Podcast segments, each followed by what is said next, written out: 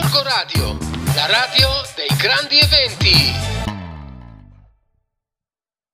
E rieccoci a Street Art! Ciao a tutte e ciao a tutti, ma questa seconda puntata non può partire se io sono Filo, senza che vi introduco i miei due amici che con me faranno questa puntata. E allora ciao Varo! Ciao Filo, ciao Filo! La prima puntata è stata veramente spettacolare. Innanzitutto volevo dire grazie perché è andata benissimo e grazie a chi ci ha scritto, chi ci ha ascoltato, che siete stati tantissimi. Abbiamo avuto anche instant messaging subito durante la puntata, è stato veramente bello. Andiamo comunque a salutare nella nostra sala prove la nostra Bea. Ciao Bea, ciao Bea, come stai sbarbina? Ciao ragazzi, tutto a posto, voi Bea, come state? Ciao, bene, molto grazie, bene, molto bene. Quando ti vediamo stiamo molto bene. Ah.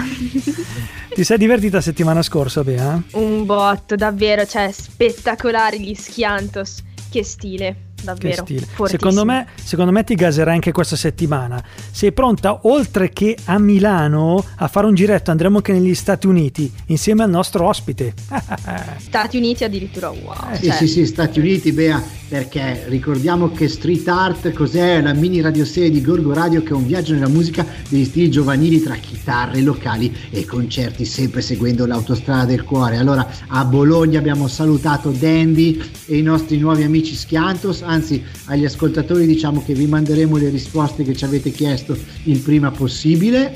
Riprendiamo quindi l'autostrada in direzione Milano, ma non staremo solo qui a Milano. Abbiamo detto che col nostro nuovo ospite e nuovo amico di Street Art viaggeremo, andremo fino a New York, Los Angeles, e insieme a lui torneremo almeno per questa oretta insieme negli anni 90. Con lui parleremo di writing, di rap, di hip hop e scopriremo davvero perché questo stile giovanile che siamo abituati a riconoscere è davvero così street nella sua essenza. Wow, sì, quello di Flycat, perché stiamo parlando di Flycat Y1 The New Scriba. È uno straordinario viaggio fatto di strade, di curve, di incubi e sogni, e la sua caratteristica principale è la volontà di fare direttamente arte sul territorio, sul centro della periferia, un'arte confusa tra le minoranze disobbedienti, mescolata con il pulsare della città ai margini. Wow, questa bellissima introduzione arriva direttamente dalla cartella stampa che racconta la sua ultima mostra personale al Superstudio di Milano. Sì ragazzi, Flycat è davvero un grande artista a 360 gradi e stasera siamo certi che vi gaserà con i suoi racconti, la sua musica, la sua grafica e la sua scrittura. Leggiamo sempre dalla sua cartella stampa questa bellissima frase che a me davvero gasa di brutto: la vera casa dell'uomo non è una casa, è la strada. La vita stessa è un viaggio da fare a piedi. Flycat è sulla strada che incontra i segni che trasformerà in visioni. E Flycat stasera è qui con noi! Wow. E rieccoci a Street Art, questa sera sempre su Gorgo Radio. Il nostro ospite è Flycat. E allora Flycat è writer, artista, rappresentante già dall'età di 13 anni della prima generazione del writing e cultura hip hop in Italia. Pensate, è un ricercatore sulla lettera che lo vede confrontarsi con tutto il patrimonio di conoscenze che arrivano anche dalla scena statunitense, di cui lui fa massimo originale interprete e portavoce, poi scopriremo perché. L'enciclopedia italiana Treccani lo inserisce anche e lo riconosce quale artista writer storico italiano, interprete originale dell'arte, appunto della scrittura, del writing, della corrente artistica della urban art. Allora io mi fermo qui con l'introduzione del nostro ospite e siamo davvero felici di avere qui con noi a Street Art Flycat. Ciao Fly! Ciao ragazzi, come state? Bene, grazie davvero di essere qui con noi, siamo proprio, come diciamo qui a Gorgonzola, siamo proprio gasati di averti qui con noi. Grande, ciao Fly! Grazie a voi per l'invito, grazie a voi per avermi invitato, visto che c'è anche Lavinia che ci ascolta, la mia PR dall'altra parte. Ciao Lavinia! È nascosta. Ciao, eccola qui. Sono nel backstage. Sei nel backstage come i veri concerti rock and roll. Fly, tu nasci milanese, ci ha affascinato molto il tuo racconto, sì, che parlava dei tuoi primi graffiti che erano qui dalle nostre parti. Citavi Vimodrone. Esiste per te il concetto di periferia? Raccontaci un po' i tuoi inizi milanesi di questa tua, diciamo, passione. Beh, allora, parto dalla metà della tua domanda. Per me la periferia sta solo nei blocchi delle persone, la periferia non esiste. esiste solo il centro. Il centro possiamo essere noi, basta, e il centro possono essere tutti quelli intorno a noi, dipende se noi lo vogliamo che siano, ecco. E per quanto riguarda il rimodone, perché è importante? Perché nel mio, io arrivo da via Padova numero 2, lo dico perché ormai sono praticamente più di 20 anni che non sono più in quella zona. Sono nato in via Padova numero 2, all'angolo con piazzale Loreto, e lì ci ho vissuto fino all'anno 2000, ok? E Vimodrone perché nel 1988, insieme a lui che è stato il mio maestro di vita, nonché il mio più grande amico, Spider 7, Andrea, che purtroppo ci ha lasciato nel 93, e abbiamo dipinto la prima stazione della metropolitana milanese, in quel caso appunto linea 2 in esterno, ed era proprio vicino diciamo alla vigilia del Santo Natale, e dipingemmo la stazione io, lui scrivette Vando, ok? Vando, Spider 7 firmato, e io avevo scritto Master FC, classico da toy, perché comunque un ragazzino prima cosa che fa è si autoproclama maestro, capito? Quindi questo era MC. Quindi questo è per dire, MC, grande, questo grande. È per dire che bisogna essere sinceri, nel senso che tutti partiamo con, diciamo, col piede sbagliato, no? L'importante poi è raddrizzarci, ecco. È vero. Difatti allora, Spider aveva una pazienza con me che era veramente solo un papà poteva avere, un fratello maggiore. Senti Fly, hai citato la vigilia di Natale, allora io ti do una data, 24 dicembre 1991, cosa succede quel giorno? Allora, noi arriviamo, riesco a permettermi il mio primo viaggio oltreoceano, fai conto che è la prima volta che io prendevo un aereo. Allora io dall'inizio, dall'aeroporto di Linate fino al JFK di New York, penso che il cuore non mi abbia mai battuto così forte, infatti pensavo di collassare lì direttamente, no? E, no, veramente ero tra il battiti del cuore a 1000 e le preghiere che continuava il segno della croce. C'era il mio compagno di viaggio che praticamente mi guardava, cioè veramente non ci credeva.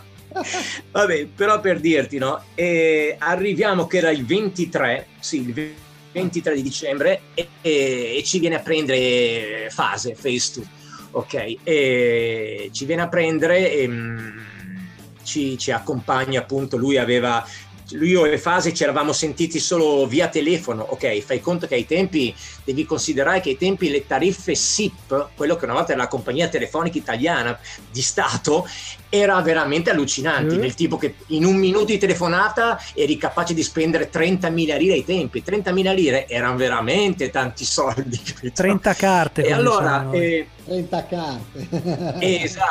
Esatto. E praticamente arrivo, diciamo, perché comunque il viaggio era mio, poi naturalmente Pierre Speaker Deciso, che era un grande rapper ai tempi, che poi ha, diciamo, mollato la parte musicale per dedicarsi all'attività agonistica, perché lui è un combattente, e praticamente Phase ci porta aveva prenotato per noi al Carter Hotel sulla 42esima strada. Fai conto che la 42esima strada adesso, per la gente che va a New York, penso che possa sembrare tipo, non so, andare in Corso Buenos Aires, una cosa tranquillissima. Okay. Una volta era veramente un crocevia tra prostituzione, spaccio, homeless e di tutto e di più, e di hip hop al 100%, anche perché era vicino alla Grand Central Station, che è praticamente la stazione principale degli autobus, e noi ci siamo ritrovati in questo posto che, fai conto, ti dico solo una cosa, che quando siamo saliti, ok, no? E mi ricordo una cosa che Spider mi aveva sempre detto: Fly, quando arrivi a New York la prima cosa che devi fare è devi staccare i letti dal muro, perché sennò i scarafaggi vi vengono sopra. Questo è stato il primo insegnamento, e ti assicuro, penso magari vale ancora. Comunque, se andate a New York, seguite questo consiglio di Fly tramite Spider: staccate il letto dal muro. E mi ricorderò sempre che quando siamo scesi, poi, no, che Phase ci aspettava, siamo scesi in ascensore, che era per noi ai tempi italiani era un ascensore gigante, fai conto che penso che sia come grande come la stanza da cui ti sto parlando adesso. Entra un uomo nudo, cioè noi non ci potevamo credere, eravamo io e Pierre, così entra quest'uomo gigante nudo con un accappatoio, Praticamente io e lui ci guardiamo e abbiamo scoperto che al piano sotterraneo, al basement, c'era praticamente uno spogliarello di uomini, e questo tipo qui era un attore che si era spogliato, cambiato da sopra e andava sotto. E questo è stato il primo impatto, ecco. Questa è la New York che non scorderò mai nella mia vita. Spettacolo, ragazzi, incredibile. Io ho la pelle d'oca, eh. Mi è venuta un po' la pelle d'oca in questo racconto qua. E fai conto che è un ragazzino di 21 anni che è nato col mito degli Stati Uniti tramite i telefilm, essere catapultato in una roba del genere a 100 all'ora praticamente è stata veramente un'esperienza che ti dico. Poi io ho vissuto in California 15 anni, davanti e indietro, cioè tante cose sono andate, però la prima volta da vergine che sono arrivato negli Stati Uniti è quella lì. E non la scorderò mai.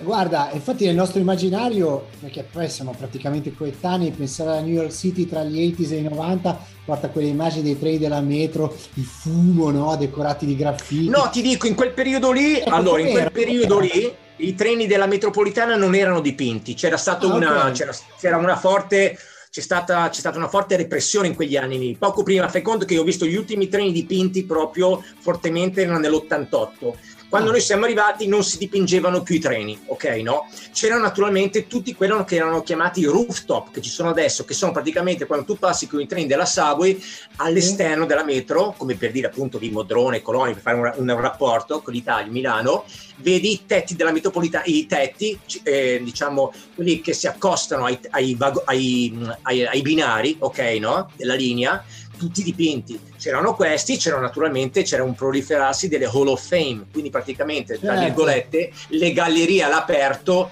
legali / illegali, ecco, perché in realtà un vero permesso non c'è mai stato, non c'era. Si andava, si prendeva possesso di quello che era il playground dove giocavano a pallacanestro o a handball, che è quel gioco che negli Stati Uniti va molto, che è praticamente una sorta di tennis, no? Contro la parete, con la mano, no? È molto divertente. Senti, ma stiamo facendo praticamente un vocabolario inglese delle figate, perché abbiamo detto handball, Hall of Fame, rooftop. Sì, no, fai conto che io odio, ecco, no, io purtroppo sono costretto a usare una terminologia anglosassone, ma in realtà io odio tutta questo modus, no? Di dire facciamo il meeting, facciamo il briefing, io odio questa roba qua. Sono costretto perché molti termini non li abbiamo mai tradotti, ma proprio per una sorta di rispetto. No, ma guarda, sfondi una porta aperta, però certe cose non si possono tradurre perché fanno un po' anche parte delle nostre emozioni, perché tu so che ami Starschiaci, Chips, Anne Barbera, che è una cosa che io adoro, Star Wars, gli automobilino Twist, insomma, tutti Baretta e il suo pappagallo. Era bellissimo, ma tutti elementi che ci portano lì con un loro immaginario. Penso che il mio primo gruppo si chiamava Gli Impossibili da The Impossibles, quindi voglio dire siamo proprio siamo proprio lì, e allora tutti questi elementi vanno un po' in un frullatore culturale, emozionale, che ti fa abbracciare quella cultura hip hop. Allora, prima di lanciare la prima canzone di questa puntata di Street Art, saremmo curiosi di sapere qualcosa di più anche di queste cose. Dobbiamo partire dal fatto, io mi riconduco a mio fratello Maurizio, che ahimè non c'è neanche lui. Cos'è successo? Mio fratello era di 15 anni più grande di me, quindi fai conto io nel 70, lui del 50, cioè il 55, praticamente lui fu il mio papà, perché mio padre lavorava 16 ore al giorno, quindi io sono stato cresciuto da Maurizio, e lui aveva l'immaginario degli Stati Uniti dentro di sé. Fai conto che giocava a baseball quando ai tempi stava formando i primi team di baseball in Italia. In realtà noi abbiamo una grossa tradizione di baseball, pochi lo sanno, quantomeno la grande maggior parte degli sportivi lo sa, ma in realtà noi abbiamo una grossa tradizione di giocatori di baseball a Milano soprattutto, e quindi fai conto io già da bambino ma tipo veramente penso che già ero all'asilo, andavo in giro con i Wrangler, mi compravo i giubbotti della Levi's, il cappellino da baseball, è stata una cosa aliena fino alla fine degli anni 80, quindi magari dopo su questo ci ritroviamo più avanti, perché è una cosa importante, e anche se sembra banale così, me ne rendo conto. E quindi io sono cresciuto con questo, sono cresciuto con un guanto da baseball in mano che andavo in giro, la gente non capiva che cosa avevo. Io mi ricordo giocavo ore e ore da solo contro la parete in via Padova, abitavo contro il muro con la palla da baseball, roba che passava la polizia, guardai, cioè, cosa sta facendo, cosa ha in mano? La gente non sapeva che cos'era. Non ti dico quando poi è arrivato il football americano. Allora lì proprio andiamo da un altro, lì proprio scavalchiamo tutti i border, altro che Tijuana, ancora più avanti. Bene, bene. Senti, che canzoni ascoltiamo? Adesso io sono curioso. Allora mi sono permesso di proporre Human Beatbox dei Fat Boys, che è un gruppo con cui io sono cresciuto, questo brano dell'84, lo metto anche perché purtroppo recentemente un altro membro dei Fat Boys, che un tempo all'inizio erano conosciuti come Disco 3, Prince Markie Dee, ci ha lasciato, e questo pezzo per me è fondamentale. Sentitelo, sentite quello che era la vera vibrazione della cultura hip hop. Questo è l'84 perché è l'anno in cui io mi sono innamorato di questa grandiosa cultura. E allora Fly, fai vibrare tutta Street Art e annuncialo tu. Human Beatbox, The Fat Boys, Prince Markie Dee, Rest in Peace. A Street Art c'è Flycat. Oh, bentornati su Street Art, Gorgo Radio, siamo sempre qua con Flycat. Flycat, una domanda, veniamo alla scrittura. Può sembrare una domanda banale questa qua. In realtà noi vorremmo sapere... siccome tu sei un esperto e vorremmo far sapere ai nostri street artiste e ai nostri street artisti quali sono le differenze tra i vari segni che veniamo ad ammirare nel mondo del writing. Raccontaci un po' questa cosa. Allora, writing praticamente che cos'è? È l'evoluzione della forma della lettera. La nostra missione è quella di scrivere lettere che uccidono. Quando io parlo nostra missione mi riferisco al movimento che io rappresento, di cui ne sono esponente, di cui ne sono uno studente innanzitutto, ok? E l'evoluzione dei 26 grafemi che compongono l'alfabeto latino-romano nuovo, quindi dalla A alla Z.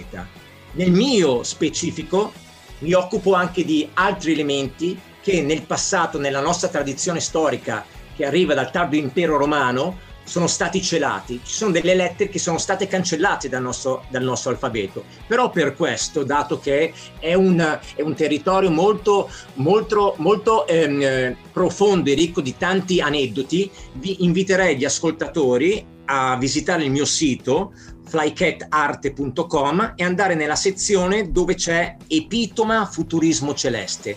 Epitoma Futurismo Celeste equivale a quello che si può definire in arte un manifesto di un artista, ma la differenza che c'è tra epitoma e il termine manifesto è che una volta che il manifesto viene redatto, solitamente il testo rimane invariato da qui all'eternità, ok? Invece l'epitoma è un testo che mano a mano si va via via arricchendo di diversi elementi, come via via io mi vado arricchendo ogni giorno che passa. Bellissimo, bellissimo. Quindi qualcosa di vivo, di pulsante. Senti, ma si può dire che per te la scrittura sia qualcosa di sacro? E in generale cos'è il sacro per te nella vita, nell'arte? Insomma, scrivere, unire un linguaggio, disegno e materia, per te è una liturgia? Guarda, il writing in primis, e poi naturalmente tutto quello che è la cultura hip hop, perché io arrivo da questa matrice, lo specifico perché non tutti i writers, ma anche quelli molto potenti, erano appartenenti o sono appartenenti alla cultura hip hop, perché nasce prima il writing della cultura hip hop, ok?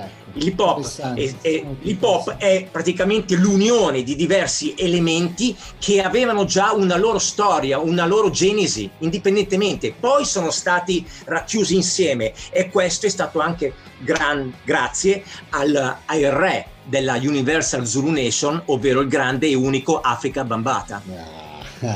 Grande, grande Afrika, grandissimo. Allora io continuo con questa curiosità mia personale che insomma io adoro la grafica, adoro la scrittura. Tu ti definisci The New Scriba.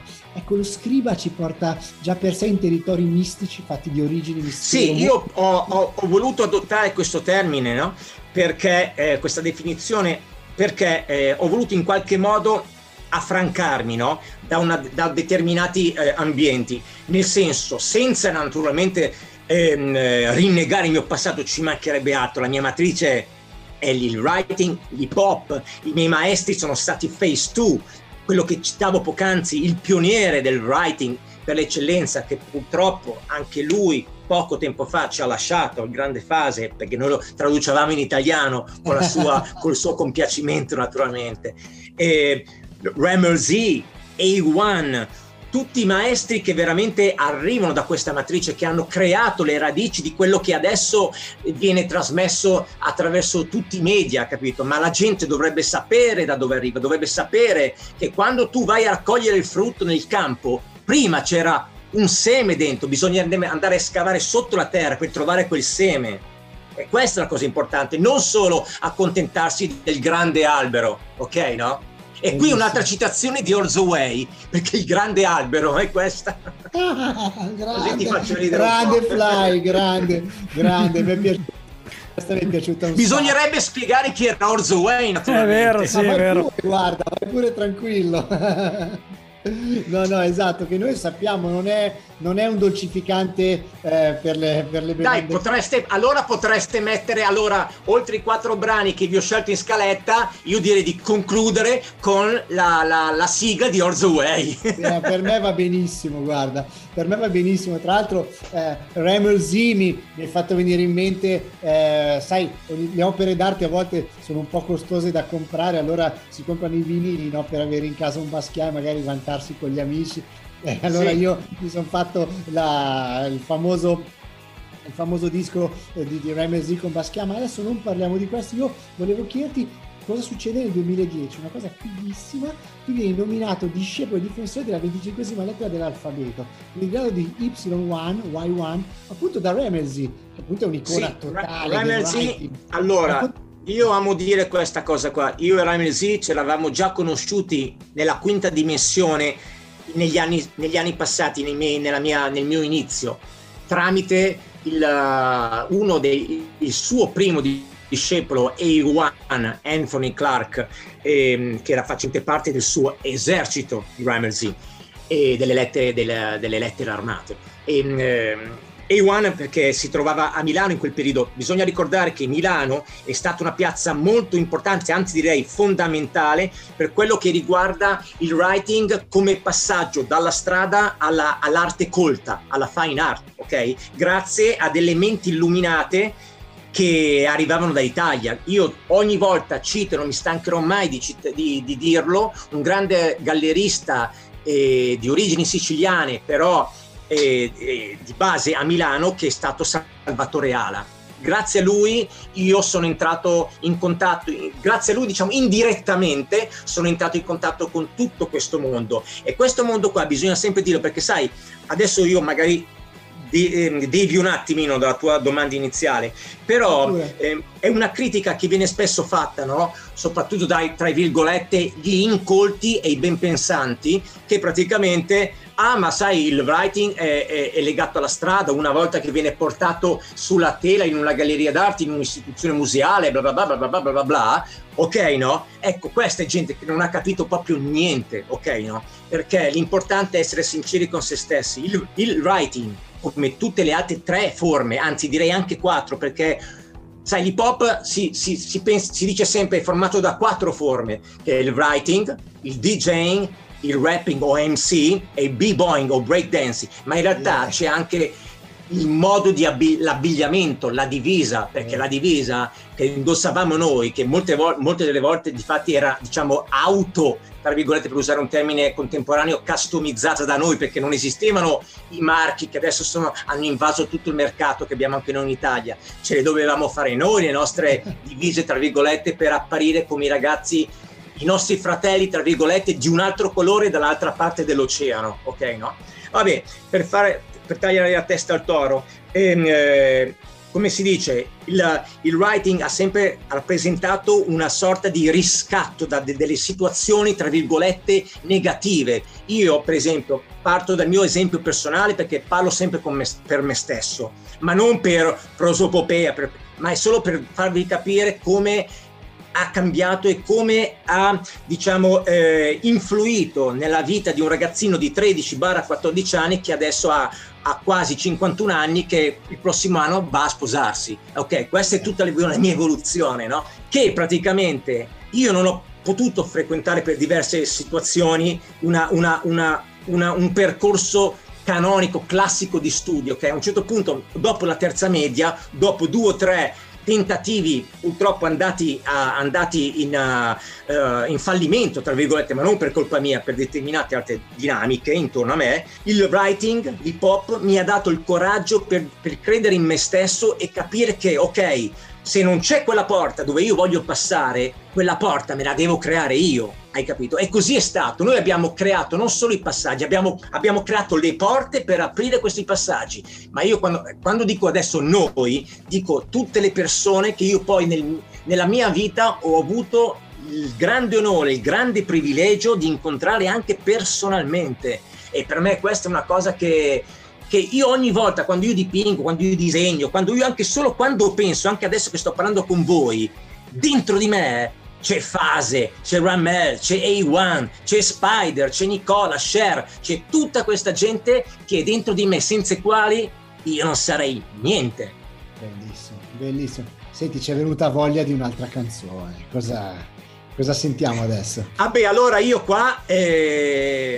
proporrei un brano tratto dall'album che ho fatto nel 2006, che è stato per me devastante, cioè la cosa più importante della mia vita a livello musicale, prodotto a Los Angeles dai Sick Symphonies, ovvero The Psycho Realm, che The Psycho Realm è la costola dei Cypress Hill, formata da Big Duke, The General, Sick Jacken e Be Real, The Cypress Hill. Ok, nel 2006 produciamo questo album che si intitola Our Sign, il nostro segno, in collaborazione con loro al 101%, quindi sono brani in italiano, in inglese insieme, dove io, ci tengo a sottolineare, ho sempre recitato, tra virgolette, le mie liriche in italiano. E una cosa bellissima che mi disse Sick Jacken è stata questa: Fly, la cosa bella che noi, sai, loro sono chicanos, quindi comunque hanno lo spagnolo dentro la loro anima, quindi c'è un'assonanza, no, che ci lega, no, nella loro latinità, tra virgolette, anche se è un termine che non è ben accetto dalla cultura chicana. Comunque, mi ha detto, noi non capiamo esattamente, però per la prima volta che noi siamo abituati a esportare il nostro suono, la nostra poetica, la nostra poesia, per la prima volta sentiamo la nostra stessa cultura tradotto in un altro linguaggio, e anche se non capiamo le parole, ne percepiamo l'energia. E per me questo è stato il più grande complimento da, tra virgolette, MC che potevo mai pensare di ricevere nella mia vita. Il brano che arriva adesso è Welcome to the Family, appunto, benvenuto nella famiglia, prodotto da Crow Soto, appartenente a Sick Symphonies. Benvenuto nella famiglia Flycat, nella nostra famiglia di Street Art, questa sera con noi. E rieccoci qui su Street Art, care street artiste e cari street artisti, siamo ancora qui con Flycat e riprendiamo quel discorso che stavamo facendo prima. Ecco Fly, volevamo chiederti, ma questo hip hop, questa scena, è così veramente una grande famiglia come ci sta sembrando dai tuoi racconti?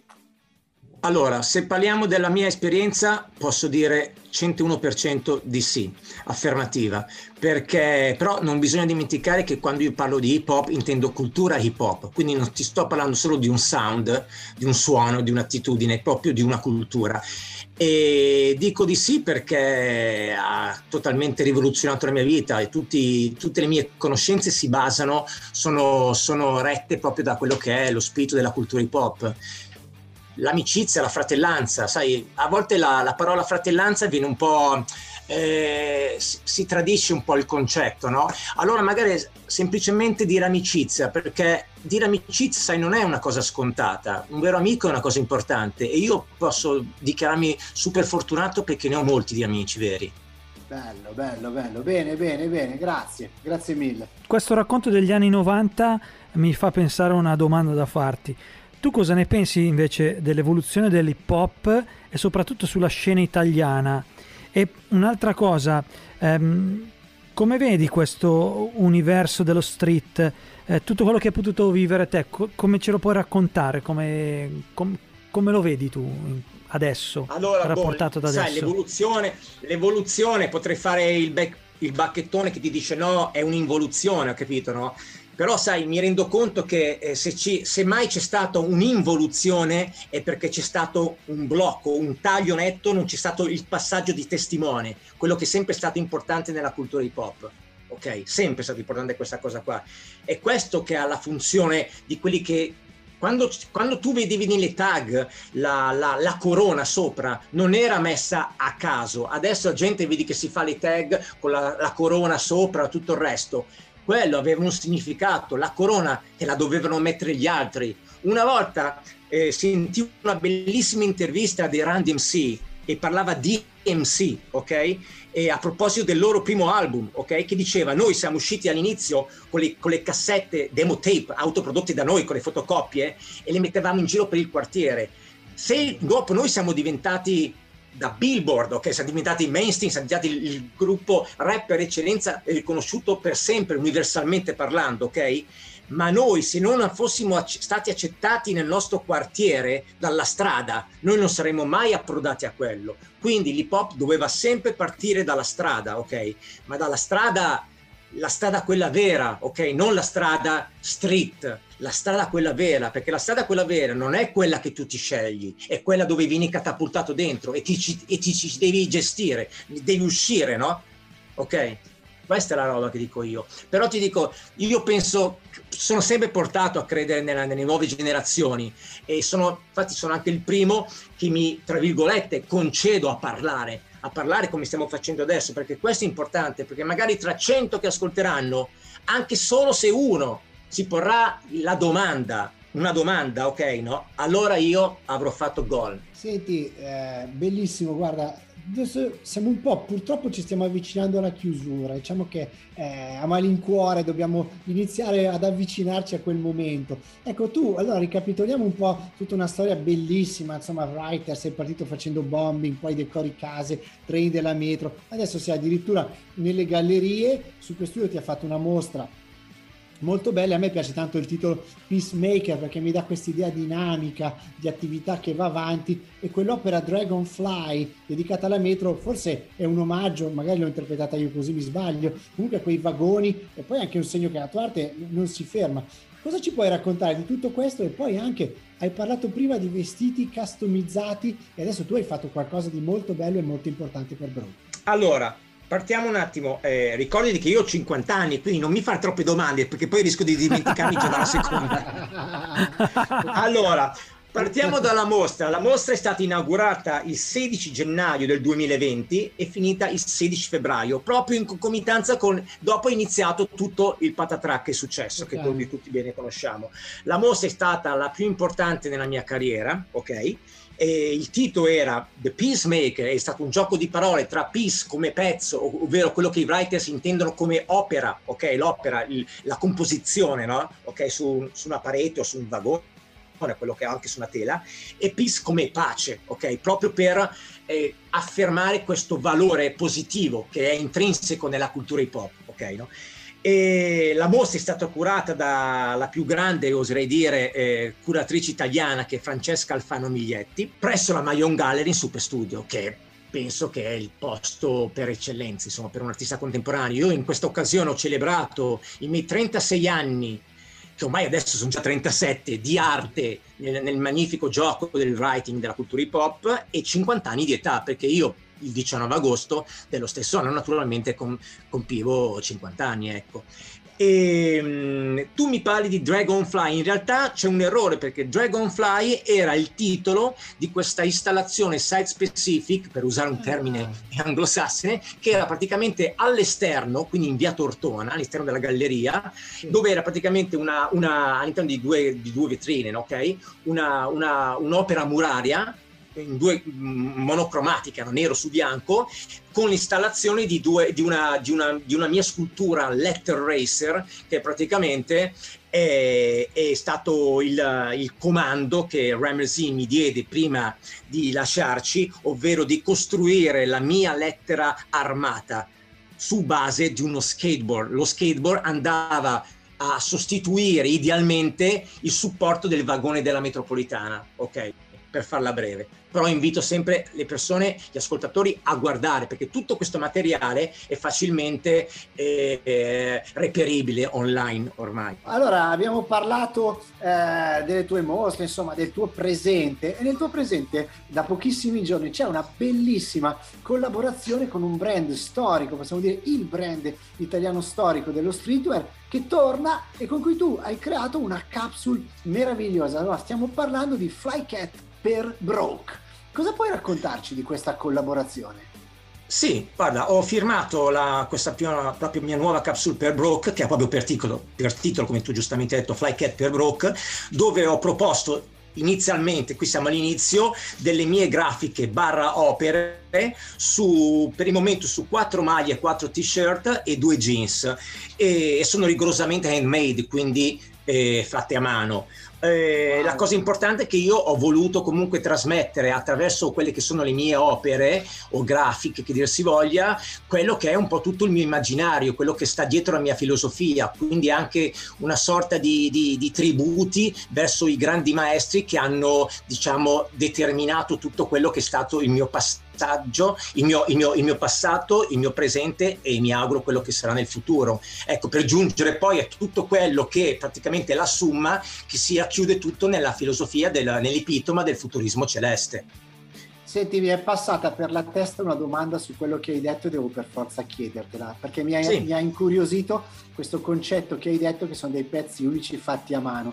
Possiamo quindi parlare come concetto di wearable art, di arte che portiamo addosso col tuo lavoro? Esattamente, anche perché qua si rifà proprio a quello che era alla base di quando io ero un ragazzino, nel senso che il primo supporto dove io ho iniziato a dipingere è stato proprio su me stesso, ok, sugli abiti che portavo. E non ti dico mia mamma quando tornavo a casa che mi diceva: ma c'è stato un giubbotto blu e me lo ritorna con 10.000 colori, capito? No? Ma questo era, sai perché? Perché dietro la mia arte, come comunque non solo la mia arte, ma dietro quello che è la filosofia del writing, no? Delle lettere, la dinamicità è una componente fondamentale, se non la componente con l'articolo maiuscolo, perché è proprio legato al movimento, ok? Quindi tu non crei un'opera che ti dà l'illusione del movimento, no, tu dipingi l'opera su un supporto che si muove, quindi come erano i vagoni della metropolitana, ok, lo stesso all'inizio erano le giacche, i giubbotti, i jeans, le maglie, le sneakers, ok? E quindi è praticamente l'origine che viene portata adesso dal XX secolo nel nuovo, nel XXI.